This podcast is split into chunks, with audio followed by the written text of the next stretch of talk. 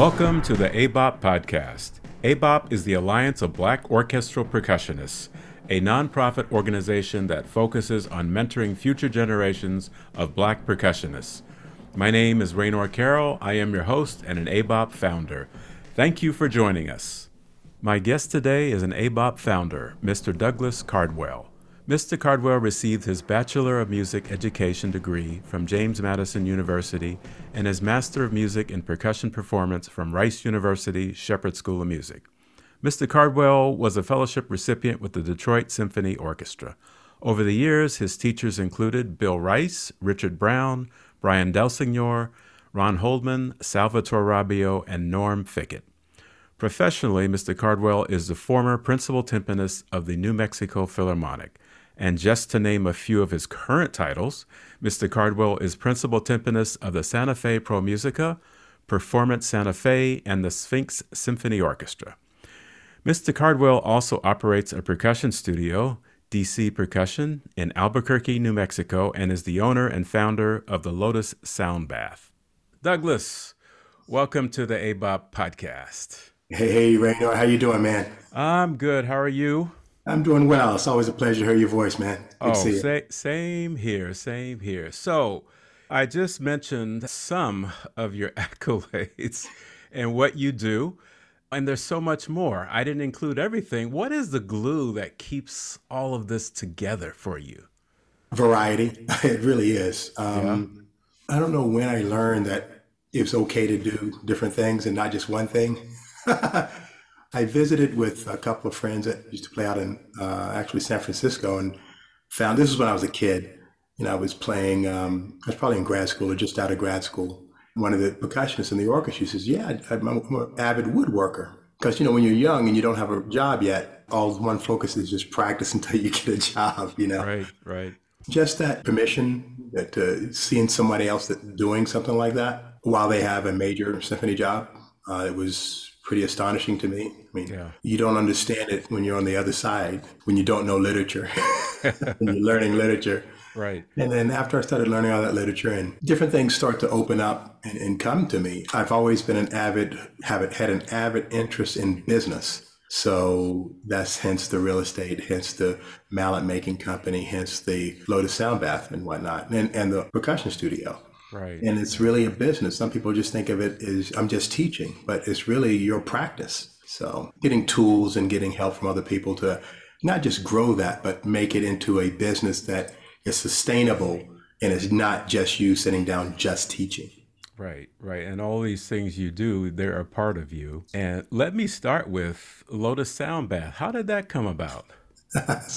long story. That's um, we got time. all right. Unfortunately, I was rear-ended and I had to take a leave of absence from the orchestra. And having that time away from the orchestra, um, at that time, the orchestra, we, we were having some issues. So being away from that energy was really astonishing. Mm. And one of my other venues that I, I've had the ability in real estate to be able to flip some properties and go in and rehab them in these different neighborhoods. And when I was in one of these neighborhoods, I knew it was going to be beneficial to the seller, I mean, myself, beneficial to the buyer, beneficial to the lender, beneficial to many people. But then I was really astonished when neighbors started coming out saying, We are so happy you're taking this dilapidated property and helping our neighborhood. And that was so touching to me that one, they would come out and say something because our communities now are not really communities. People just stay in the house, they don't come out. So receiving that energy and being away from the orchestra at the same time, I said, you know, if, if I never go back to the orchestra, that'd be perfectly fine. That's not who I am. I was okay to be ready to do that. So I made a little mission with myself that no matter what I did, um, it didn't have to be music. It'd be great if it was because that's what I know how to do best. That's what I put my most of my time into. But I wanted to be a triple or multiple win situation where many people were benefiting from. So after I made that, many people start coming to me about this, this sound bath thing, right? I did I already knew about it, and people many years back had told me you need to be doing this because they knew I was an avid meditator and believed in that system, but I was still kind of tunnel vision into the orchestra world, so I wasn't ready to allow that.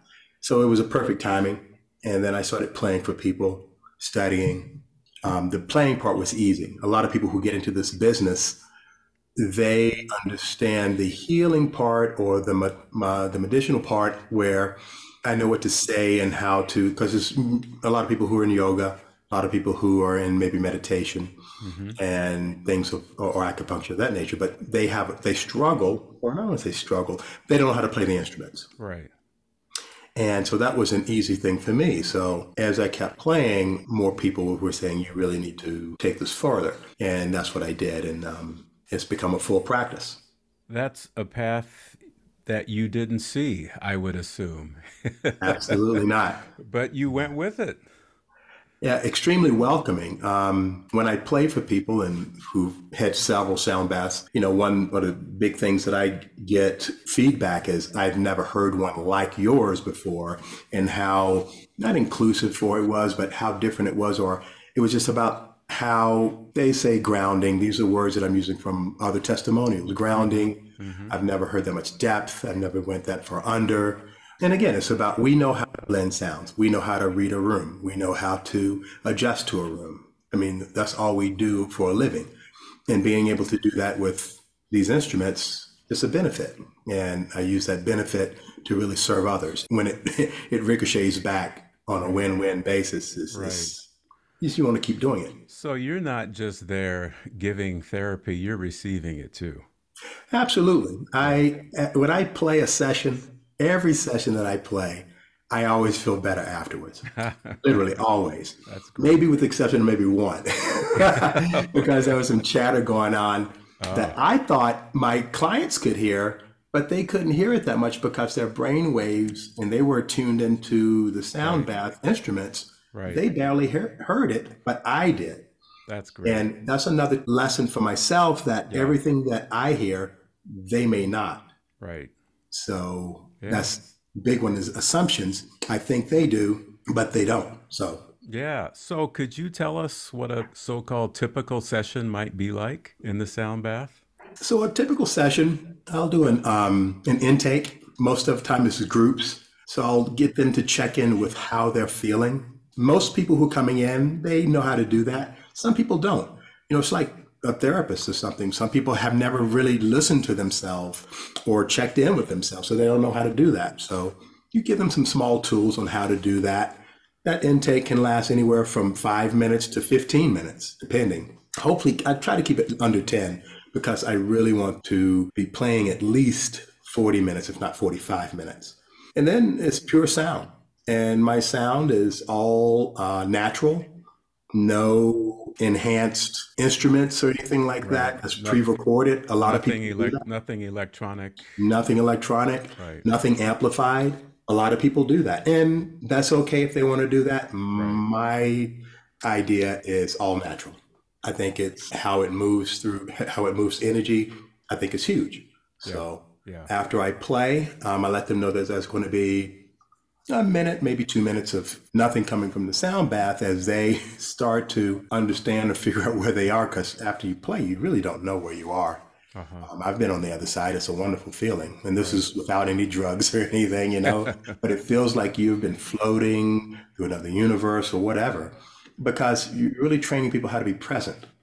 Yeah. And when you're present, you really don't have any worries. Hmm you, when you're truly present. Right. Unless you've been chased at, at the moment by a lion. And that could be the case. in the present moment, you could be chased by a lion and you're running for your life. Right. That's different. But yeah. that's rarely the case. Yeah. It's rarely the case. When you're really present, we're just sitting here talking. We have enough money, we have enough food, we have enough. And that's when you really feel that you have all the weight, all the stuff, all the chatter, it goes away. But that's presence. And most of yeah. us, we live there maybe 20, 30% of the day. Right. Most of us live in the future, yeah. including myself. I do too. but having tools to come back to, I, I attune it to playing an instrument. When we play out of tune, you don't stay playing out of tune. You come back in to playing in tune. When you get out of tune, you come back in. You have different tools to be able to use. So as they're coming to, they're in a, a theta state of mind. We have five different brain waves. We have gamma, which is go, go, go. That's the multitasking. Beta, alpha, theta, down to delta, which is dormancy and sleep. And even when we're at sleep, you know, we have dreams, dreamscapes, the brain is still working. But in that theta state is a state where you have so much opening to be receiving because the chatter is not happening. You're, you're, you're really in more presence. So when they're in that state and they're coming out of that, the last 10 minutes, you know, there's no sound coming out anymore. So now I'm guiding them to just breath, really paying attention to presence, where they have arrived at the moment, because it's a different state than when they walked into the room. And just watching them move slowly. There's no rush. And you give them time. So, you know, we finish again, that's about 45 minutes of pure sound to give them time to when they're walking out of the room. They're still a little aloof, but it's enough time that they can still go drive a car or do whatever else they need oh, to yeah. do. Yeah. You know, this seems perfect for a serious musician. It seems to me that this would be a tool to use to be able to focus on your instrument, to focus on practice time, so that all the distractions that there are in life don't come into into your session you know into your practice time. Do you find that that that correlates directly? It, it's like for me i can relate it to when i'm practicing and i get into that flow where mm. time is meaningless and i end up finding out i've been there in the room for two or three hours but it's been a joy you know? Yes.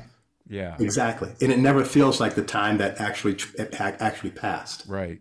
Right Right. And people also mentioned it felt like 15 minutes. Some people, every once in a while, some people will say, well, it felt like two hours. It's never the amount of time that it normally seems because they're totally taken away from any and all of that. Yeah. And in practicing, it's, it's, it is the exact same thing. And when you're sincere in practicing, you the only reason you may have your phone in the practice room is to record. it needs to be on airplane mode. I mean, I, I, know people that'll take calls, you know, when they're yeah. practicing. You know, yeah. Uh, yeah. that's not that's not intense practicing. If you're really practicing for something like if you don't have a job and you want a job, right? That's how you need to be practicing. Absolutely, yeah. Focus, focus. Yeah. I, I mean, let me ask you, how many younger folks do you have that come to the sound bath? Oh, that's a great question. Great question. when I say younger, let's say 25 and under. Yeah, 25 and under, uh, 5%. Yeah.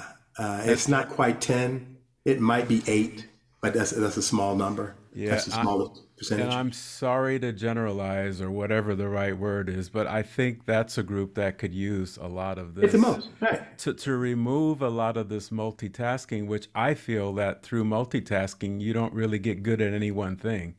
That's you know, true. You do, you master being able to do three or 14 things at a time, but you do none of them. I'm sorry to say this, but I feel like you perhaps do none of them really well. And, you know, there are some things, whether it's practicing for an orchestra audition, that needs to be at that level where it's not just something you're doing while you're in a room or whatever, but it be, needs to be your focus. So I could see, of course, anybody can benefit from this, but specifically with what we're dealing with, some of the younger generations to be able to retune their brains and relax and let the stuff go for the moment.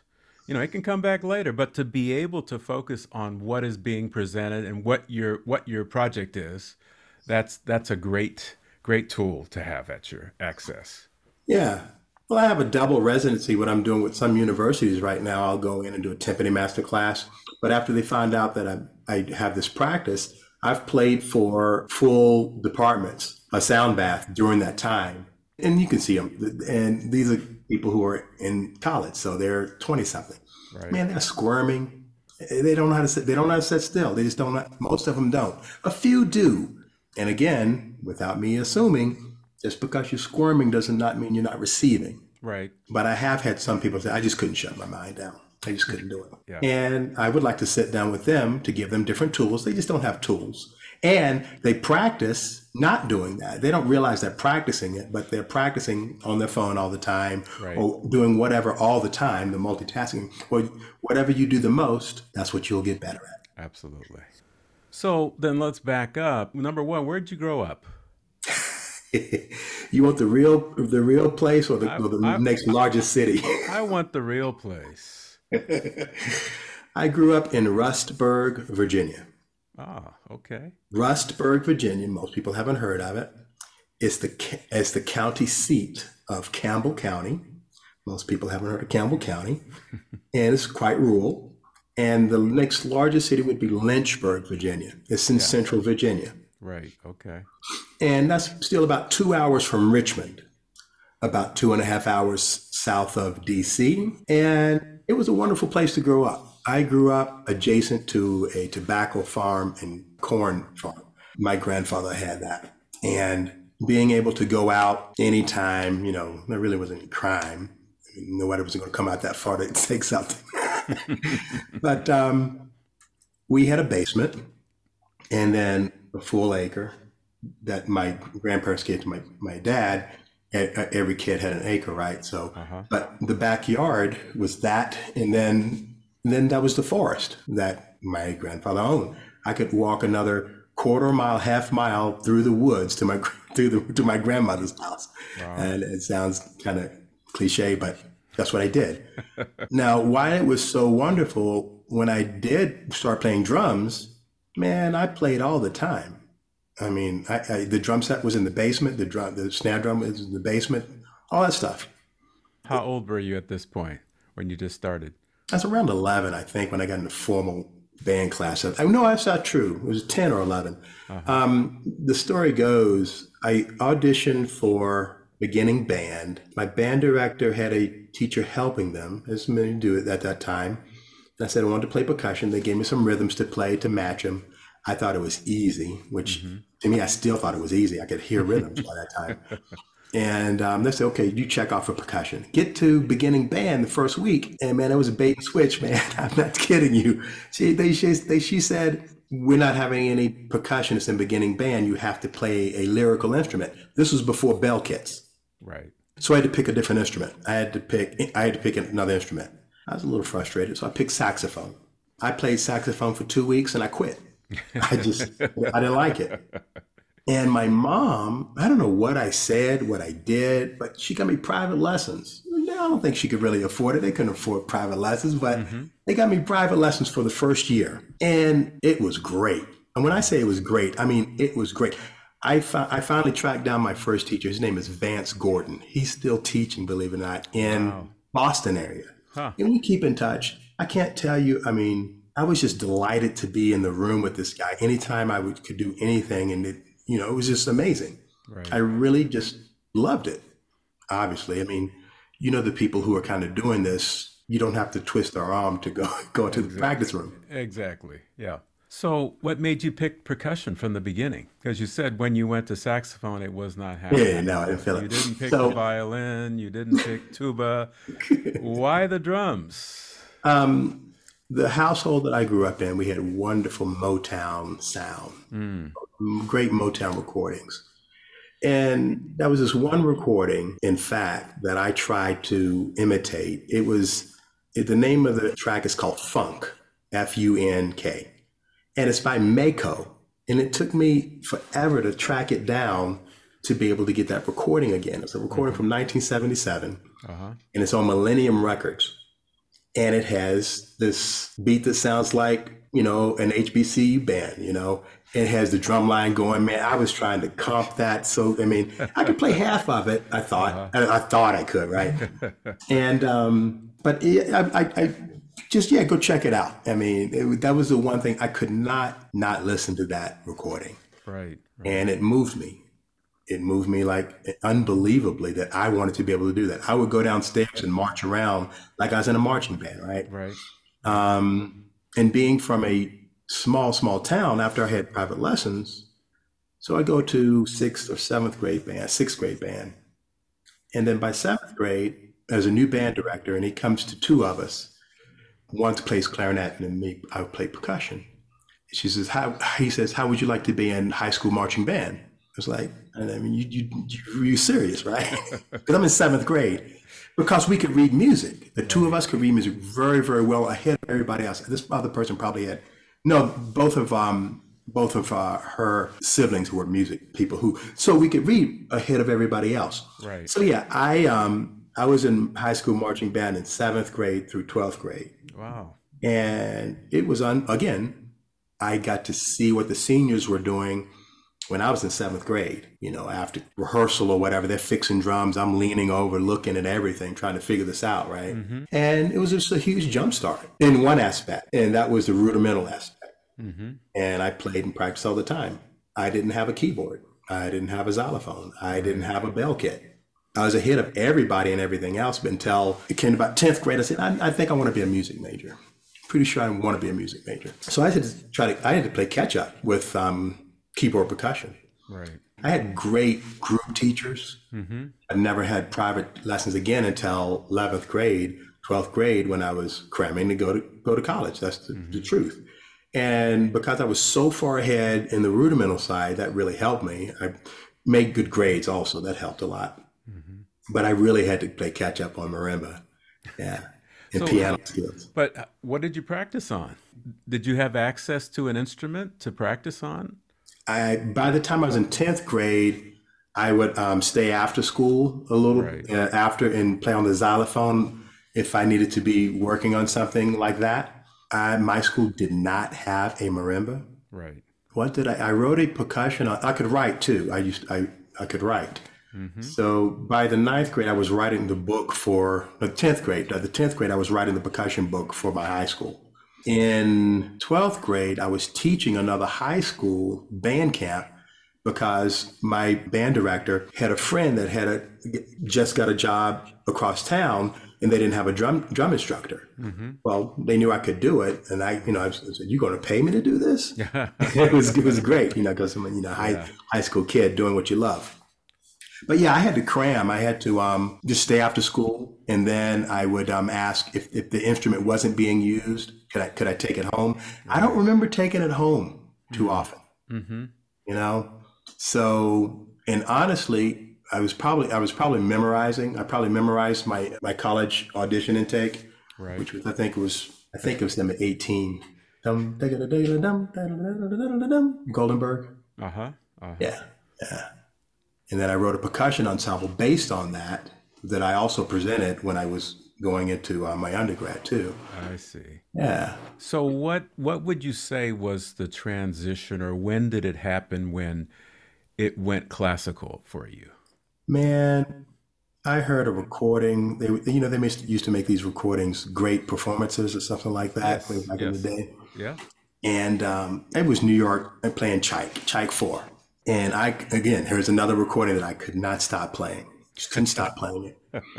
and, and it had dynamics in it. So I would, you know, would have it turned down low to hear the soft stuff, but then the big part would come up and my mom would say, turn that stuff down. I said, Mom, you don't understand. This this music has dynamics. This is what it's all about. I was man. like Mr. Man, right? man, she was not happy. But um, we got through that. But um, I was the, all the color, all the different sounds, uh, the intricacies. And here's the sad part. This is an honest note. When I was listening to it, this is in high school as well. I didn't have the score. Right. To Tchaik 4. Mm-hmm. So I'm listening to it, and bang, dum, bang, dum, dum, dum, dum, dum, dum. I put the emphasis in the wrong place. I had the downbeat in the wrong place. Right, right. First time I ever played it, actually, first time I played it was actually after I had the job in New Mexico. Mm-hmm. And it, whenever you hear something that's not in the right one, right? I don't know if you ever have. Of course. And uh, but it's the Dickens to learn it the right way. Absolutely. And I got through it, and you had to you had to I had to play it so slow, so many yeah. times to yeah. relearn it. Right. And that was just a testament to just always, you know, get the score. I mean, you can like it, but if you can get the score, something if you can. Well, but that or don't listen to anything unless you have a score, you know, which don't means, listen. which means you're not going to listen to it, you know, because yeah. like like you you experience, you hear it, you like it, you listen to it many times, and you just you just get used to where that one is, and for you, wherever yeah. it is, where it, yeah. where it feels for you, and. Uh, as we all know, that's not necessarily where where the one yeah. is. And, and the beauty of that for me in part, and I know you've done some African drumming is for me, the West African drumming specifically, the djembe orchestra, so to speak, yeah. man, It is Yeah. so cool because that one is not where you think You it think it is? That's right. And you know, it it it comes natural. You know, originally the Malinke people they didn't notate this stuff. You know, yeah, that's right. they just played it, and it wasn't meant to be just drummed. It was danced and sang to, and it was just this big thing. And you ask them where the one is. What? What do you mean the one? The one? What is the one? This is What- the rhythm. This is the beat. The, the, don't ask me where how to break it down. This is just it. You know. what is this one?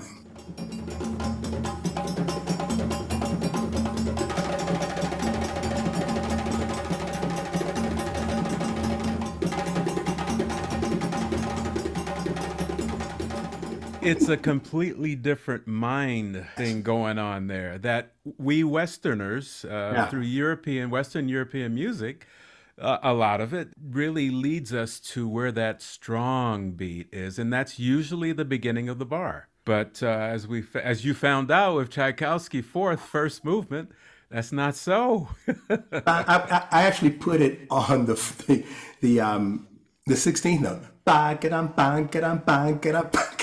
That's where I put it oh when Oh I heard gosh. it. I know. I don't know how I could do it. What, kn- knowing what I know now, I don't even know how I could do it. But you know, I didn't know anything back yeah then. yeah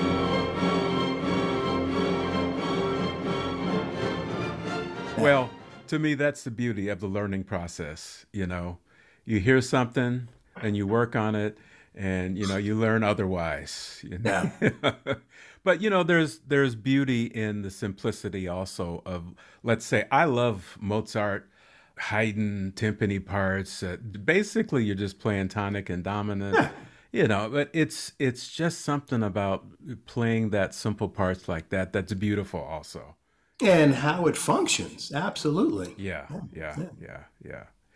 So, as you progressed, would you say you favored timpani over percussion or percussion over timpani, or is it just what? Now or then? No, then, then. Then uh, it was anything and everything. I didn't. I, I dabbled in a little timpani. I need to actually ask my undergrad teacher, Bill Rice, why did he think I would be a timpanist? Because I got a lot of timpani parts in undergrad. I could hear, Yeah, but for whatever reason, maybe it was in our lessons and how much I cared about symphonic music could be the reason. But you know, I really didn't specialize back then at all. I was taking more. I mean, f- fresh out of grad school or during grad school, I was taking any and all auditions, and mostly percussion auditions uh huh. because even when I was playing in Detroit as that extra in First Call with the uh, fellowship, I was playing percussion 95% of the time. Saul would let me come over every once in a while and, and play timpani, but it was rare. Yeah, yeah. Did you feel stronger about one or the other, or it really didn't matter? I mean, it seemed like you're playing more percussion and probably studying more of that repertoire, or were you doing equal time? No, I, I don't think I was doing equal time.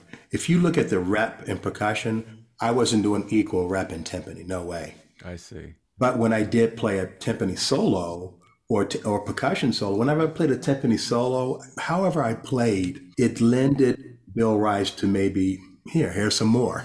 You know, I wasn't scared of timpani. Let's put it that way. Right. It sounds like your musicality, he could hear that in your playing. It was something like that. You know, I can hear a very musical percussionist or not on bass drum, but when you have timpani uh, and, and let's say a melodic, a tunable instrument, it, it's even more obvious, I Yeah. would say. And then I was also going to say he probably noted that you could tune. Yeah, that's that huge. would that would be very important. so you Right, got to give yeah. yourself some props, man. Yeah, I guess so. I, I just don't remember. You know, you go. Well, yeah. Well, probably because it came to you. It was not a big deal. You, Right. you know, you, Yeah. the orchestra And- tuned an A, and you could tune an A. and how I tune and teach my students to tune today is not how I learned to tune timpani in high school. Right, I mean, my band director, whatever note, whatever note was the closest, you just take that note and get the next note. Well, are you in the key that you're supposed to be in? You know, I mean, I mean, he didn't know anything about timpani. He just knew you needed to get that note. right. But at any rate, you know, fourths and fifths first, and you know the whole thing. But when you te- when you teach kids that, they really start to understand the circle of fifths, and they really start start to understand intonality and keys, the functionality of it. Yeah, and I think one of our challenges as a professional and an educator is the students that have real issues with that. And then you have to dig a little deeper. And there's just some that don't have the ear. That's true. You know, and and what do you do? Where do you go with that? And how far do you push? And you know, that's a tough thing. We've all probably had students that don't have the ear and yeah it, it's it's a difficult thing let alone the musical sense but yeah. also not being able to uh, sing a pitch. Mm-hmm. That's a problem. That's a problem for timpani, you know. Yeah, yeah, yeah. This, yeah. I've only had two that couldn't sing the pitch, but they could get the drum to sing it. Two students in 25, almost 30 years. I've never experienced that where they yeah. could not sing it, but they could tune it. They could tune it. Well, that's good enough for me, man. you don't need to result. in the orchestra, you know. that would be a double, and they're not going to pay us a double to do that. That's right. Yeah. we don't sing that well. yeah. Can you sing? I said, I don't know how you did it, but I'm not going to ask questions because that's the right pitch. Yeah. Yeah. Yeah. So, being black in your studio, at school, in an orchestra, uh, dealing with conductors, anything in particular come up for you?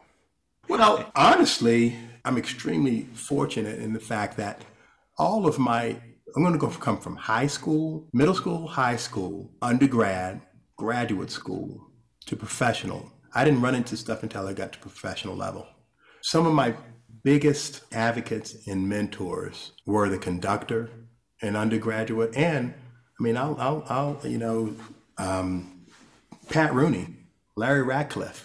I mean, these were the conductors of uh, my institutions, of mm-hmm. James Madison University and Rice University.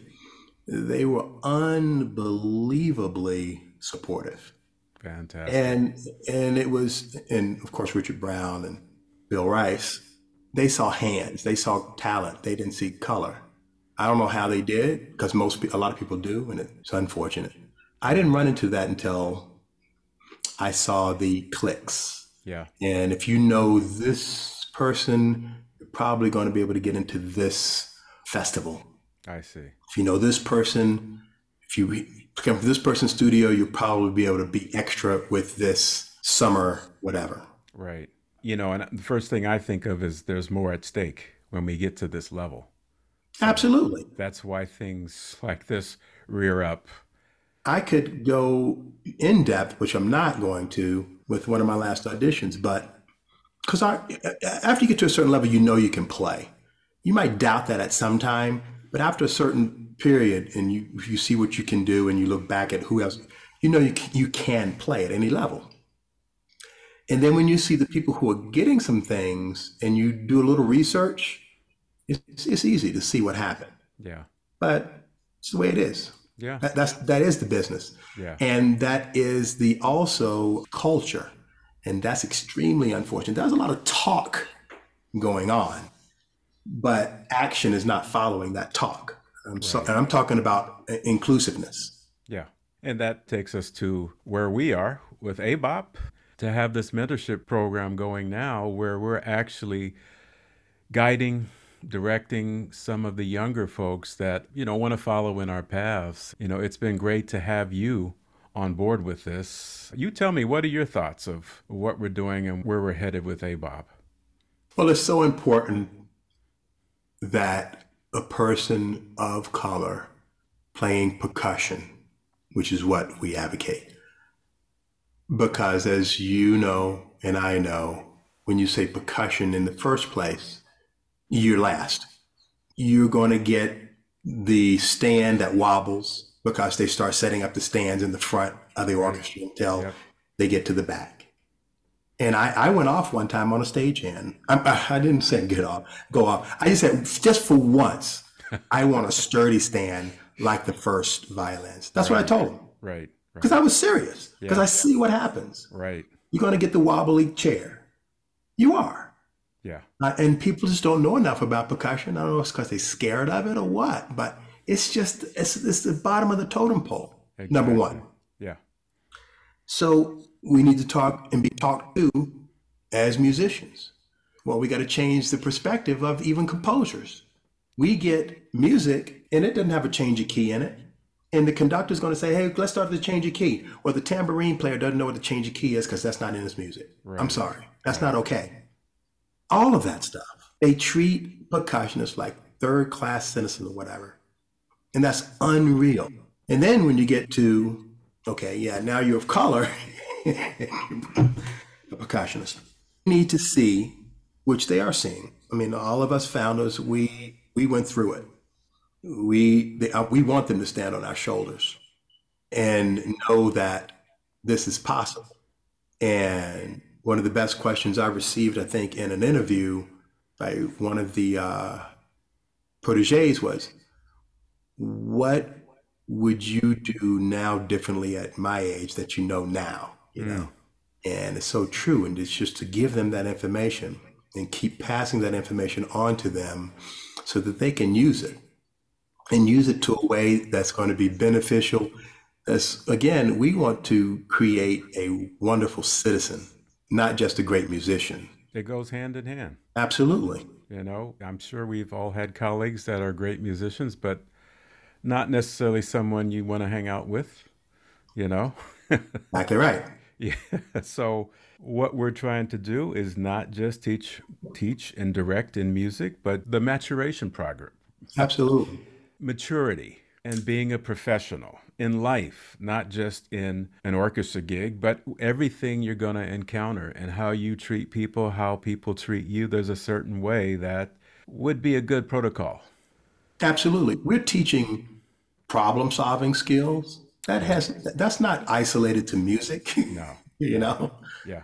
Yeah. All that is yeah. is and when I, when a parent walks into my studio with a high school student or, middle school student, if they're to a level where I think they're going to practice on their own, I let them know you're going to learn organization, organizational skills, you're going to learn communication skills, you're going to learn skills to be able to listen. And all of those things are not isolated to music. Yeah, I think I, I recall when we had talked earlier that you had said maybe one of your teachers, I don't know if it was Sal or which one, but they always asked you questions. They were Sal. like, they were oh. like, you know, never making statements, but just asking you questions. I do the same, and it's because I want the student to figure out what the hell is going on? You know, not for me to just keep repeating and saying the things, but I need to hear them come up with why are we using a left hand here? You know, right, my right is my strong hand. Why is he asking me to use my left hand? It's to get them to develop their brain and get yeah. used to thinking and yeah. thinking things through. Don't just do things by habit, but do them for a reason and hopefully a good reason. So you had the same experience, right? Yeah, when you you you know when I get excited teaching, and that's often. I mean, I have some really good students. I'll start saying, "Let me teach instead of tell."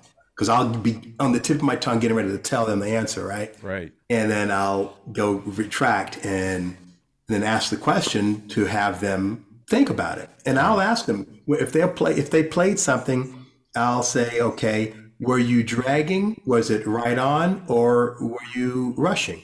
Right. Well, most students don't give most most teachers don't give them was it right on. They'll say, were you dragging or were you rushing, which means it was wrong.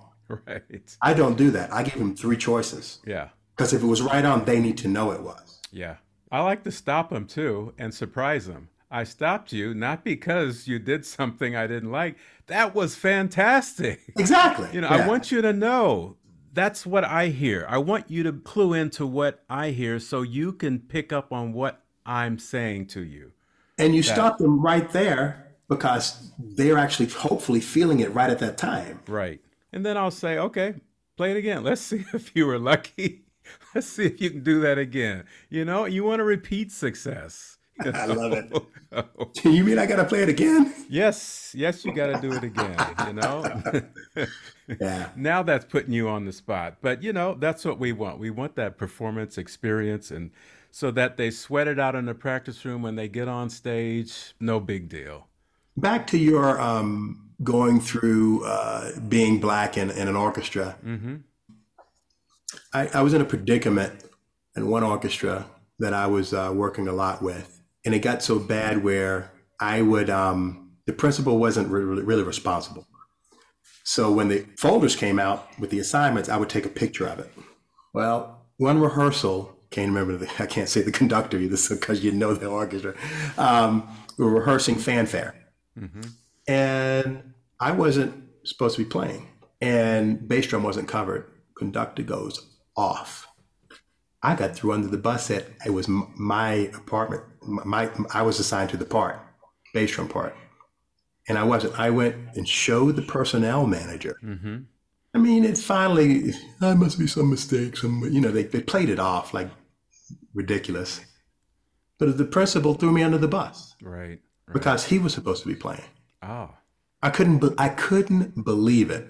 But because I had taken a snapshot of it or made a photocopy of it, I don't know if we had phones back then or whatever, whatever. But I I would copy the assignments. Right. Right. Yeah, I was so heated, man. And when you know you were right, and they're calling you, they're the where's Douglas? Where's Douglas? He's playing. Ba-. No, I know. It was embarrassing Yeah. Of course. And that's I'm the new guy too. You know. That's one of those things a conductor will remember. They don't re- remember that it was this person, this uh, they, you, you Yeah. ended up coming on stage and having to play the part. So it must have been your fault then, you know. exactly right. Yeah. Well, So- obviously, it's great that you had documented it ahead of time. But I think the point is, it shouldn't be that way. It shouldn't be that you have to do something like Right. that. to So that's why I brought it up. Yeah, Exactly. absolutely. Yeah. So if if you get into situations where things are happening, start taking pictures, documentation, recording. You have to do it. Yeah. If there's anyone around you that saw the incident, you know, Yeah. maybe you've got a witness or two. Yeah. Because if it just comes to you and the other person, well, you know, that might not be enough. Yeah. you know especially if it's a principal or someone that has more more years in the orchestra they're right. going to probably lean that way and say whatever. Oh. That's right. yeah yeah these are some of the tough lessons we have to learn you know. So on a different note what if there was no music for you?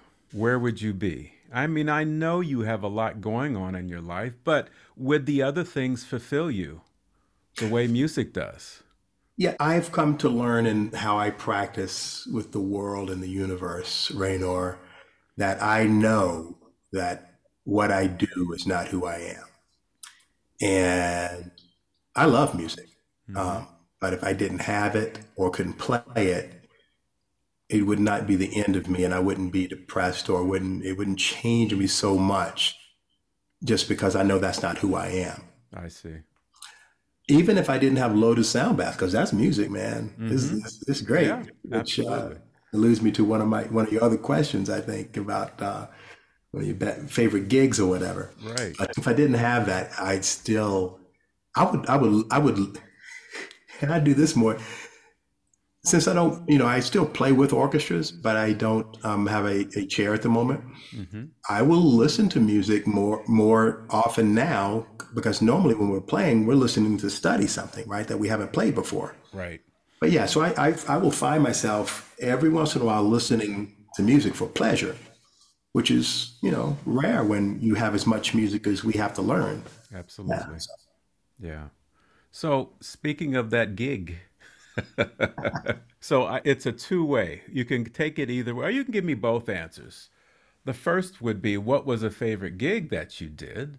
And then the second would be, what would an ideal gig be like for you? A favorite gig hmm, That you can recall, that I can recall. that you just walked away floating on air.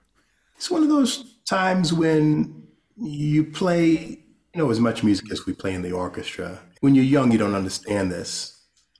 But the orchestra, we're on pins and needles because we don't get any rehearsals, even though you can do it. But you get that moment where the orchestra just sounds great. It just sounds so good that night. The conductor's doing what he needs to do. Everybody's just playing. This is a Mahler second record, uh, performance. And it's just like you're just you're almost looking down at yourself as you're playing because it Yeah. sounded so good Right. and it's, but you're in it Yeah. and that's one that i ever recall and there have been a few more but they're, they're just amazing when it locks in like that if you're a rudimental player it's what it sounds like when the snare drum line plays a roll that's together and you can't hear yourself Right. Right. you hear the whole roll and you're you're, you're inside the roll because everybody's together yeah. yeah And I I would add, I I think you would agree, these moments are so special, but they're rare. They don't happen that often, Yeah. you know? yeah But when they happen, it's just wow. we're professionals and we do this all the time Yeah. and i remember a statement when i was in graduate school and when i was in graduate school uh, you know i had a fellowship uh, internship with the houston symphony. It was great. I mean the best of both worlds. I was getting my degree and playing with houston on occasion right and being able to study and listen and, and, and all that stuff. It was great.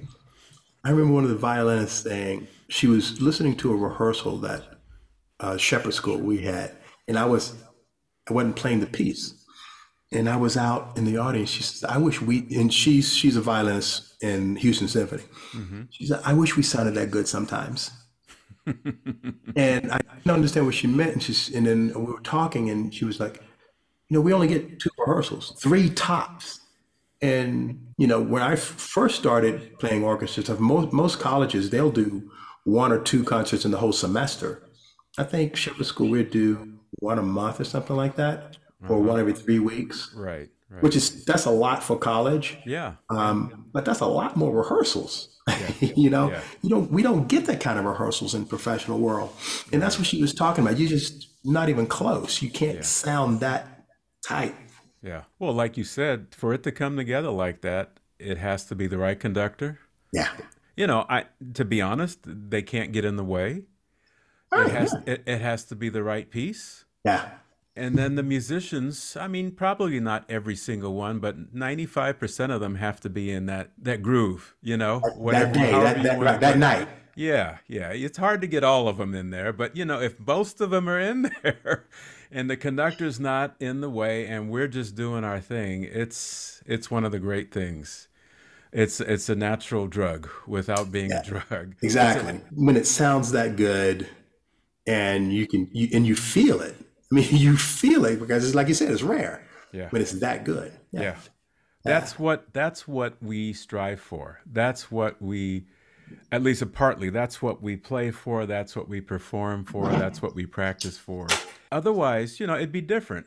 I mean, you know, I I think we'd probably do what we do, but there's a different thing. You want to keep that goal very high and that that level of whatever you do. Yeah, we don't slack off, you know. That's what makes us professionals, you know. Well, that's the always learning, Yeah. always growing. That's the one thing that is wonderful in this industry. Now, favorite ideal gig? Yeah. I thought about that one hard, man. I did. I did. But it would be Douglas Cardwell and, and favorite friends or whatever, and it would all be improv. Hmm. Yeah. It would be classical oriented, it would be African oriented, it would be anything oriented, but it'd be all improv. And it would be my favorite people I like to play with who are killer players and very nice to be around. Right, right. I hope I would be honored to be a member of that That'd ensemble. be- that sounds like Yeah. fun. I'm in. Yeah. Let's do it. And I keep growing with that because every sound bath is a solo, Wow. Yeah. an improv solo for 45 minutes. right. Yeah. Yeah. And you just get immersed and it's, yeah, I love it. There is an art to that. And as I'm sure you know, there is an art to silence. You I'm sure you have moments where after the resonance is gone, you just wait a little longer, you know? Oh. Because there's beauty in that too. Oh yeah. You know, one of my favorite parts and one of my favorite pieces is the Rite of Spring, but in the end, the sacrificial dance, where there is that fermata over a bar.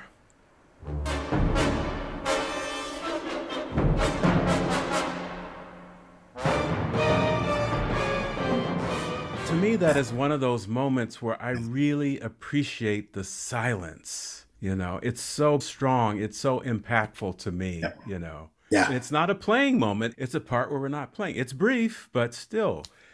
Ah, that's Stravinsky. He knew how to write music, period. Yes. My gosh. It's just like language and speaking.